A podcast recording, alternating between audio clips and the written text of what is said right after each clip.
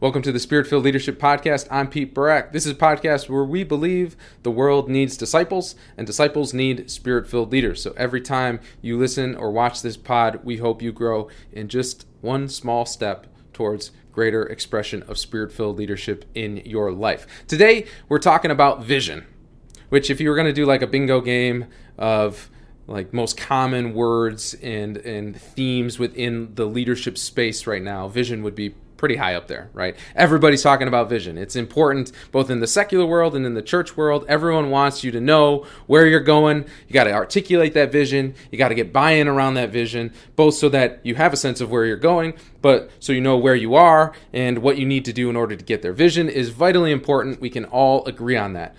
But I wanted to look at it from a slightly different angle today. How does a spirit filled leader view vision?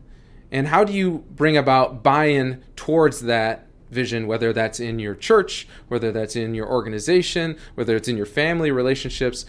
What does it look like as a spirit filled leader to lead with vision? Everybody, when they talk about vision, brings up Proverbs 29. You know, it says, without a vision, the people perish. Well, a different translation of that is actually, without prophecy, the people perish. And that's a very interesting tie together, two words that we need to tie together right there. That as a spirit filled leader, vision originates in God. Vision is actually God revealing something to us, us believing that revelation, and us responding to it. That vision for a spirit filled leader has a prophetic nature and what is what is prophecy ultimately is God communicating something, God speaking, and a person hearing that message from the Lord, but not just hearing it, also then communicating it. You know, prophecy only has so much value if the, the prophet, the person receiving the word, is willing to express it. Like, what good is it if God's speaking to his people, if the people he's speaking to don't then turn around and share that with the world and share that with those who, to, who need to hear it? So, in this case, like for, for a people or a church or a family or whatever to have vision, we have to start with what is God saying? What is God saying to us about our current state, about what needs to change, what needs to be purified, and then in this case, not just about where we are right now, but what is God saying to us about where we need to go? A spirit filled leader has to take a posture of listening. Because in order to receive a compelling vision, we have to be listening. And we can do more on how we listen, but we just have to start there that when you hear vision as a spirit filled leader, you need to think prophecy. You need to think God speaking to his people. That the Lord is looking for those who are listening to him so that he can put a word in them that they can believe, have faith in, and then do something about. Remember, one of our favorite definitions of a disciple is asking two questions What's God saying to me? And what am I doing about it? The difference between just a disciple asking those two questions and what we would call a spirit filled leader is spirit filled leader is saying, What's God saying to us? And what are we doing about it? Not just what's God saying to me, and what am I doing about it? But what's God saying to us and what are we doing about it? There's a really kind of compelling story of of this this reality of vision and people following it and not following it uh, found in the, the the book of Numbers in the Old Testament. So you have this moment where the people of Israel are coming up to the promised land. Okay, they're they're they're they're marching. They've come out of uh, Egypt. The Lord has done amazing things to set them free, and they're coming up to the promised land just that phrase alone stop for a second is is a example of prophecy. The promised land. God has communicated to his people primarily through moses that this land he intends to give them. This is where they are called to go. There's not like a lot of doubt about that. It's not like the the maybe land or the the hopefully land. It's like no this is the promised land. This is your land. I'm going to deliver this land into your hands so that alone should probably be enough for them, right? Like, what more vision do you need as a people than like that land over there? God is going to give us.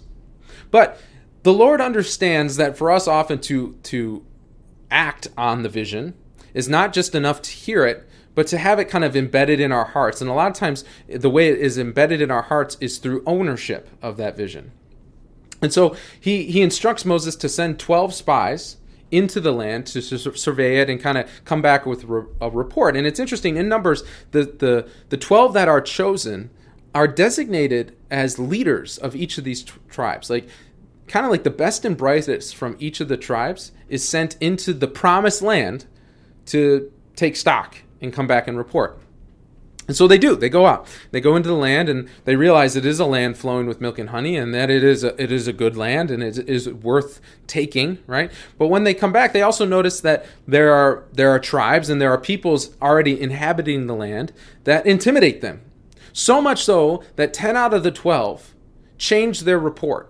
So instead of saying like, yeah, the land is flowing with milk and honey, look at these grapes, they come back and they're super excited about it. But then the more they think about it, the more they speculate on it, the more they kind of chew on the practicals of actually entering into this land, they, they become intimidated by the people that they're up against to the point that they start calling them like giants and that, that we have no shot in this land. We shouldn't go there. Caleb and Joshua say, no, no, no. This is the promised land. It is a good land. We need to go into it. But 10 others convince their tribes that it's not worth going to. And that leads to 40 years in the desert, a whole generation of, of the, the tribe, the, the, the Israeli people who were you know supposed to enter the promised land do not because of their lack of faith in the vision and the promise and the prophecy of God.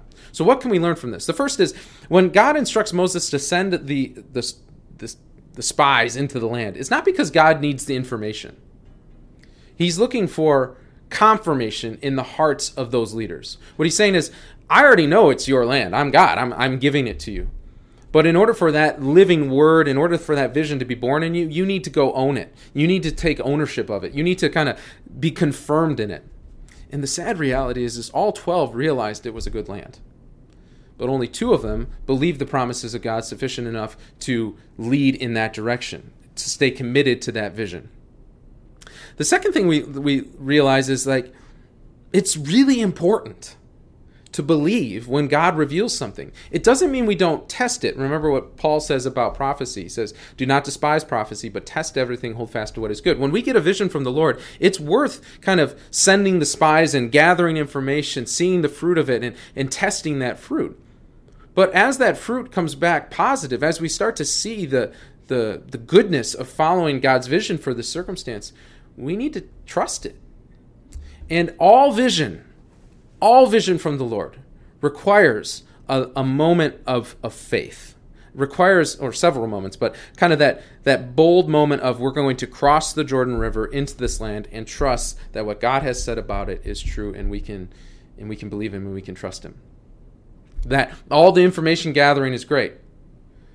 But even the most compelling vision, that is been confirmed with the data, still requires a step of uh, of saying, but I choose to trust that the Lord has me in this, and that He's going to sustain me and get me through. So as we talk about vision. And you, and you try to lead your people in, in a compelling vision and, and clarify that vision and, and make sure that the people don't perish, so to speak. Keep in mind these three things. When we start to um, lead with vision, I already talked about it. It starts with receiving from the Lord. But as we communicate that, we need to be as clear as possible about what the vision is and where we're going.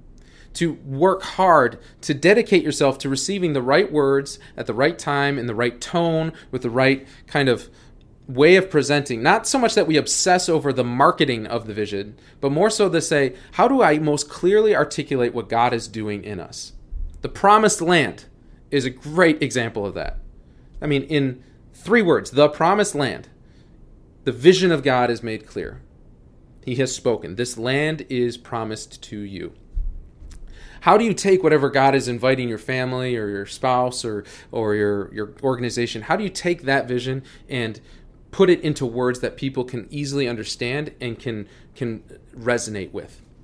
The people of Israel longed for the promised land. And part of the reason they longed for it was because it was so clear as to what that meant. The second thing is when you're trying to, to, to get buy in around this developing vision, is to strategically dispense authority to key stakeholders, to people that you know have influence over other groups of people. Who are your 12 spies? Who are your people that if you can get them to understand and believe the vision, they will have an outsized influence on other people within the organization or whatever else you're leading? To be looking to say, Lord, who are the, the key leaders that I need to invest in? And not just invest in that I want to talk at, but to dispense, to, to give out real authority in ownership of the vision. So it's not just a, a dispensing of responsibility of saying, like, do these things but more like authority to say, help me own this, help me communicate this, help me discern this as we as we receive from the Lord this vision for our community. So clear articulation, dispense authority. And then finally, as you're as you're driving for unity around a vision, expect pushback. Anticipate pushback. Anticipate skepticism. Anticipate people saying that like that's crazy. No, that's wrong. No, we shouldn't do this. Whatever it might be anticipate those things so that you're not caught off guard by them. Whenever a leader steps out and says, This is where we should go, there will always be, or there should be, pushback. If there isn't pushback, it's probably not a compelling enough vision. And it's probably not from the Lord. Because generally speaking, when I read scripture and when I look at the lives of the saints, whenever the Lord commissions something, whenever He gives vision to someone, it usually ruffles the feathers a little bit. It it shakes the foundations a little bit. It it it stirs up in people kind of like, whoa, that's more than what we expected. That's that's a little radical because people are accustomed to staying in a certain place. They're accustomed to living a certain way. And so when a leader receives a vision that's going to stretch us, that's going to lead us into a new place, by definition, that's going to cause us to change. And change is always hard for people. So expect it. Don't be alarmed by it. In fact, be looking for it so as to be a moment to, to, to of healing and a moment where the vision can actually solicit greater buy-in when you're looking for the pushback in the sense of you're anticipating the pushback instead of being alarmed by it you're expecting it and kind of eagerly anticipating this is a moment to to drive towards clarity. This is a moment to get buy-in from my people. They're wondering. They're raw. They might even be operating out of wounding. Something's being expressed here that as a good leader i can actually through jesus and through the spirit bring healing and bring greater buy-in now, that won't always be the case. Sometimes the pushback will be so significant that they'll leave or that, you know, something will truly be ruptured. But at least you can know, and at the end of the day, you looked yourself in the mirror. I communicated it well. I dispensed authority, and I anticipated the the pushback, and therefore I was my best self. I was the kind of my most virtuous, holy self as I entered into that conflict. So, lead with vision, but recognize that vision comes from the Lord. The Lord is going to speak. He's going to invite you to communicate whatever he speaks and be succinct and clear about what that vision is. Dispense authority, bring buy in from other people, and then expect pushback.